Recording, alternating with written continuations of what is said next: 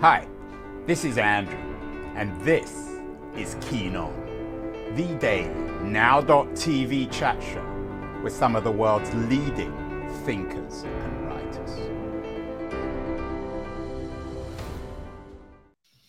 Hello, everybody. It is Tuesday, January the 31st, 2023. We couldn't get through January 2023 without a book about leadership. We've done lots, and regular viewers and listeners to the show know that I'm, to put it politely, a little bit skeptical about books about leadership. We did one conversation um, last year with the business writer Barbara Kellerman, who I think is also, like me, a little skeptical.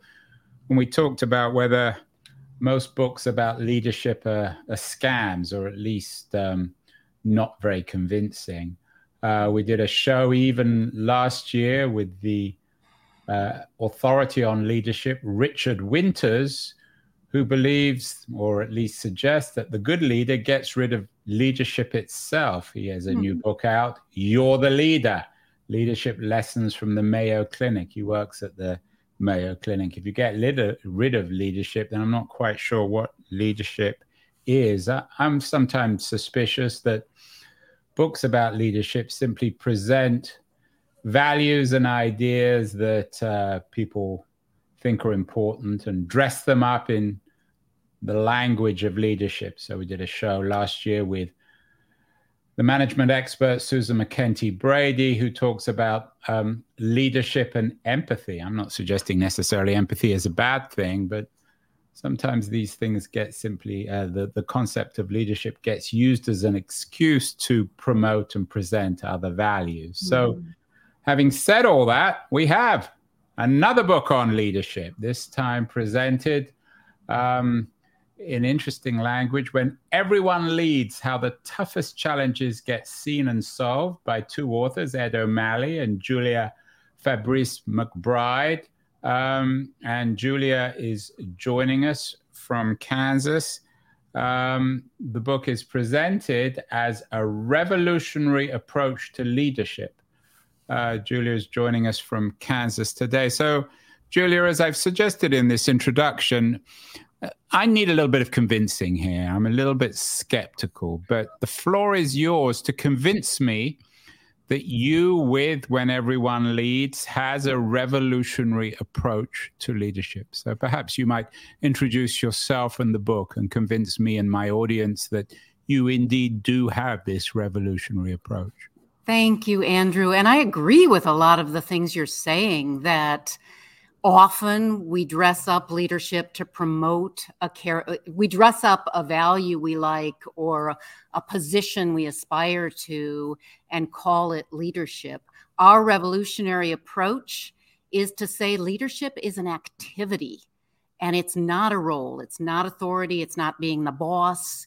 It's not vision or charisma or even empathy. It might it might take one of those things or an activity from one of those positions to move a tough challenge forward. But leadership is really the activity of mobilizing people to make progress on what matters most. And when we think about it that way, anyone can do it.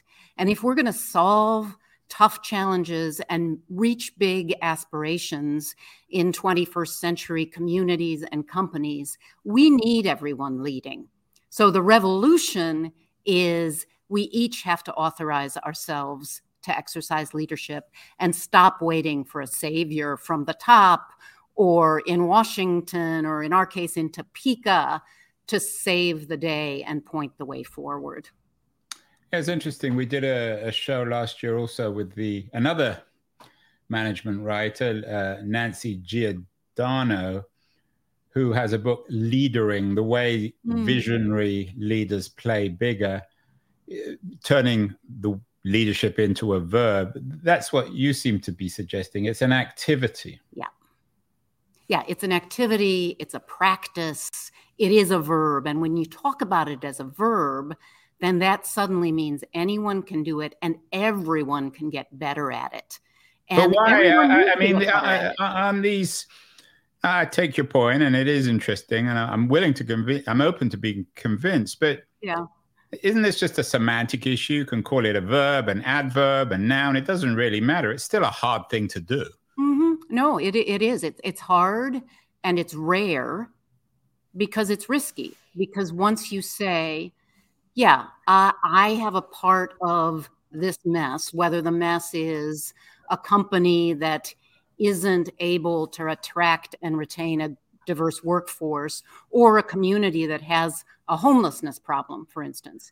Once you say, I have a stake in this mess and I'm going to step out and intervene in some different way than what's in my job description or in what we typically think of as how a person shows up in a community to vote and to think they'll do it. If I'm going to show up in a different way, it yeah, it doesn't matter if we call it a noun or a verb or a what, but it's going a little bit outside my job description or a lot outside my comfort zone to try to make something happen.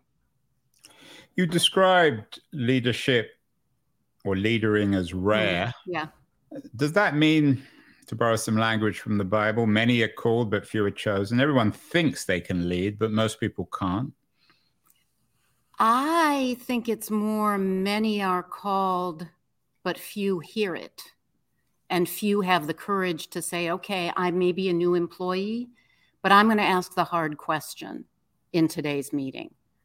Or I I may be a volunteer in a small community that seems to be dying, but I'm going to I'm going to start talking about what this community can look like in 3 years. So many are called, but few take the risk to say I'm going for this. I care enough to do something different. And Why that's what we're looking for. We're looking right. for and and and really 21st century challenges demand that we do that. We're not we're not going to get through this you know this decade or this century thriving as a community and as a country if people don't start stepping up in different ways. You're talking to me julia from um, wichita kansas. You're in the heart of america symbolically and geographically. Uh, is this a broader crisis in America. There is an absence of leadership at the political, the corporate, the personal level. Yeah, and I think, uh, and it's really, yes, it is. It's a crisis and it's an opportunity because we've gotten to the point where people we appoint and elect to positions cannot solve the problems we're facing on their own. So it's an opportunity for people to self authorize, to say, I'm going to step up, I'm going to make a difference, I'm going to keep trying things. And I mean, t- take, take homelessness, for example. We need people from all sectors. We need people who are in high elected positions, and we need people in the neighborhoods on the ground to be thinking about what can I do to make progress on this challenge. And so it's, yes, it's a crisis and it's an opportunity. It all sounds good, Julia, but I don't know what your homelessness crisis is in Wichita, Kansas. Yeah. Here, where I am in San Francisco, it's a huge problem. I know. You only have to go out on the streets to uh, to see this crisis of homelessness. Uh, San Francisco's full of some of the supposedly the smartest, the wealthiest, the most powerful people in the country, but no one seems to be able to address it. So, using the example you threw up of homelessness, give me some examples of how yeah. ordinary people can indeed lead. I think what I want to uh, maybe I'll maybe I'll get to examples, but I think I, what I want to address first is we don't solve that problem because not enough people are willing to take the losses um, to their own. I mean, it's it, take the losses of saying, yes, I care about this more than I care about my own evening at home. So I think it's going to take more people um, saying, okay, let's get together and let's get together with people who think very differently about this challenge So it's going to take people like I'm going to have to get off my grandstand about how we how I think we solve it, and I'm going to have to get into rooms with people who see the challenge differently, and including people who may be homeless themselves, and including people like elected officials who maybe would would rather talk about something else than the community's homelessness problem.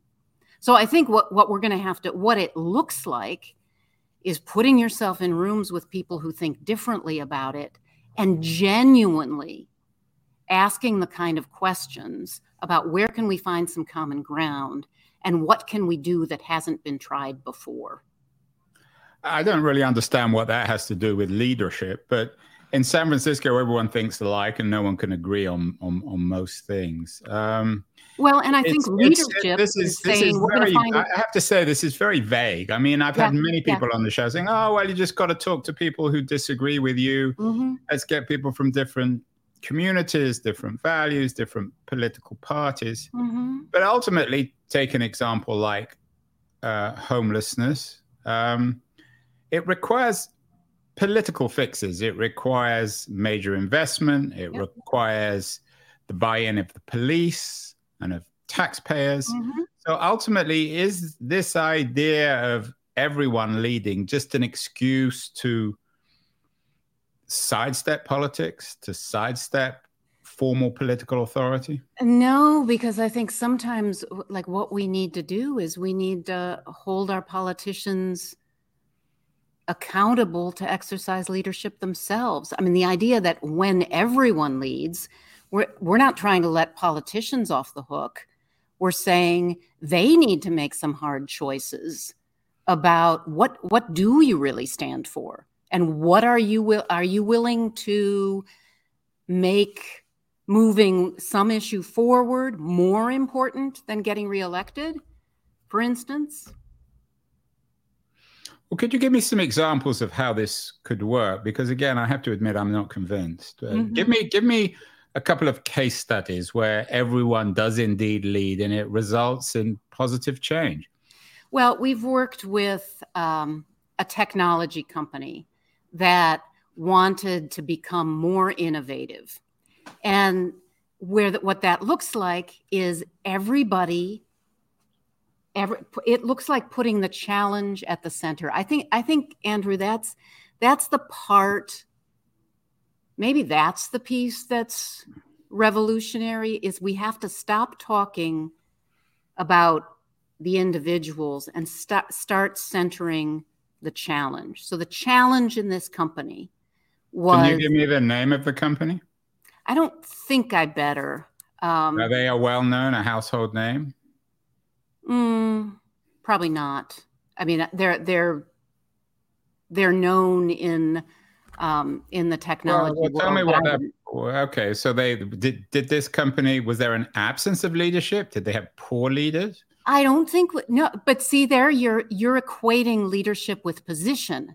They they had made they had fine people in positions of authority, but what they needed was to authorize people throughout their organization to ask a different kind of question and to and to experiment more actively and to look at situations from multiple perspectives. So andrew it is it is vague in some ways. It's not do this do that do the other thing. It's put the challenge at the center and help everybody number one feel responsible but then also think about and you can you can see the the list of uh, behaviors across or at least competencies behind me we need everybody trying to understand to diagnose the situation we need everybody managing themselves in different ways so that they can sit down at tables and try to uh, understand and move forward with people who think differently. And then we meet, we need to intervene in different ways to move the shared challenge forward, whether that's uh, homelessness or making the, the company more more innovative. Yeah, I'm looking at the charts behind you. Diagnose situation, manage self, intervene skillfully, energize others. That's all just generic management speak, Julia, isn't it? I mean, it doesn't. Anyone could come up. You know, it it it it may be generic management speak, but we have uh, thousands of people who come through this building in person and virtually every year, and putting those ideas in front of people at all levels in organizations and communities starts to change the culture of those organizations and communities, and they get more done. Well, you won't mention the name of the tech company. Do you have any concrete examples from government, from cor- corporate life, from the military, where your principle, your argument of when everyone leads actually worked, where, where, where the toughest challenges get, got seen and solved? Because otherwise, got, it's all a bit vague. I have. I've say. got one, and and one of the yeah, Andrew. One of the things is this measuring progress on tough, complex, adaptive challenges is hard, and I'm going to admit that. And but then, but then you've written the book about it. You've made these big claims, so you've got to be able to you've got to be able to support them. Yeah, so I'm going to point to Douglas County, Kansas, where they have just made some significant changes to how they're dealing with mental health issues in their prison system. We've worked with hundreds and hundreds of people in Douglas County and we've worked with we've worked with them through their community leadership program through the Department of Corrections sending lots of people through mental health agencies sending lots of people through county commissioners coming to our programs. And I see, and I, I, I'm going to admit to you, I can't, I can't connect it directly to what they've, what they've learned here, but I have heard people talking differently in meetings and it leading to significant positive changes in how the community works together and um, how they serve the people who who um, are least able to speak and advocate for themselves. So you talk about Douglas, uh, Douglas County, Kansas. Uh, talk a little bit more about what happened. Did did everyone get into a room, including patients? We've had some shows about giving voice to uh, to to people who are afflicted with mental illness in this country, and that's mm-hmm. one of mm-hmm. the problems with the medical system.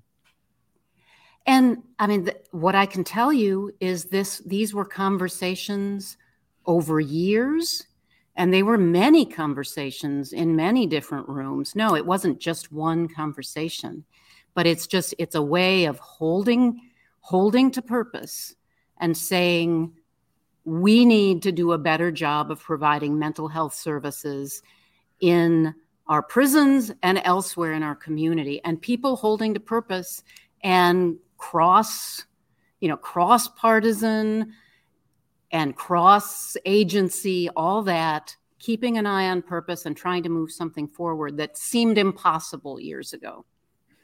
So has this actually resulted in in changes? I mean, what are the what are yeah. the metrics on this?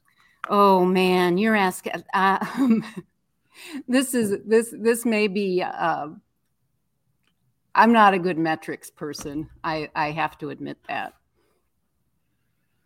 What I know is that it's it has resulted in changes to how they do business, and we'll see the metrics down the road.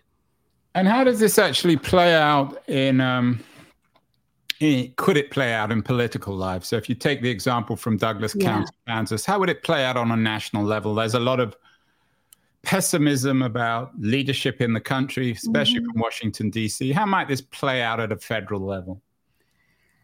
Well, I think how this plays out is people name tough challenges and they don't they don't let up on them and and we we engage people from yeah how does this and it's, hmm.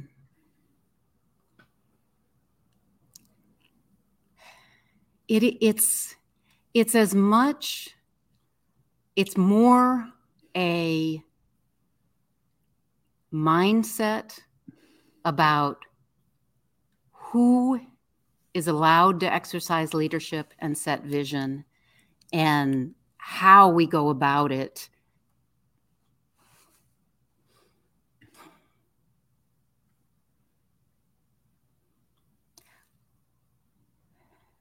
It's it's seeing a, a challenge and saying i have a part to play and holding steady trying things even when it feels like you're losing. Yeah it's i, I want to believe you julia i mean i know. I, i'm not I mean, I am a naturally skeptical person, as as, as, as regular viewers know, but I, I've given you a chance. It's just not convincing. Where, mm-hmm. where, where, should we? So, for, for someone like myself, obviously, yeah. to read the book when everyone leads, the toughest challenges get seen and solved. What else can we do in our day to day lives? Should we begin in in the family with relationships at the local level? Do we should we start attending? council or, or, or local state events? Should we speak up in our companies and our corporations? Should we challenge our leaders? Should we claim that everyone should have a voice? Where do we begin this? I think I think the fir- the place you begin is you say, and let me let me ask you, Andrew, what do you care about enough, either in your family, in your company, or out in the community? What do you care about enough to say? I'm going to do something different to try to reach this aspiration. But again, that's what do you rather, care about enough? But that, but that's rather vague. I mean, it is vague, but it's it, like we got. I think that's where you got to start. You got to start. What what concerns me, and what do I care about enough to do something different? Because the the part that's not vague to me is we leadership is available to anyone anytime. And it starts with identifying what do i care about enough to do something different?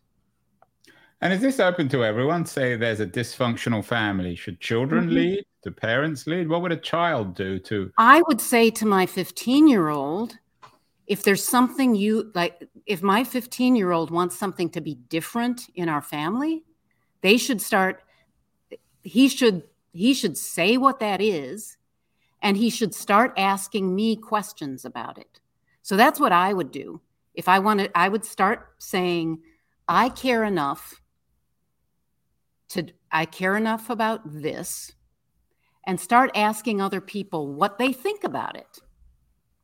It requires a sympathetic audience. Some people mm-hmm. might be fearful of their parents a child a 15 year old yes expressing themselves. Parents might take that as a criticism of their own mm-hmm. leadership as parents.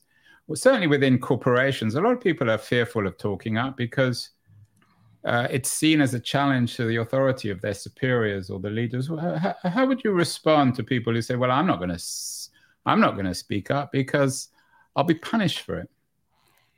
Yeah, I would say find the people that you can speak up to and and really be curious i mean if it's if if you really are afraid of of stating for instance i think this organization needs to do a better job of being an inclusive equitable organization.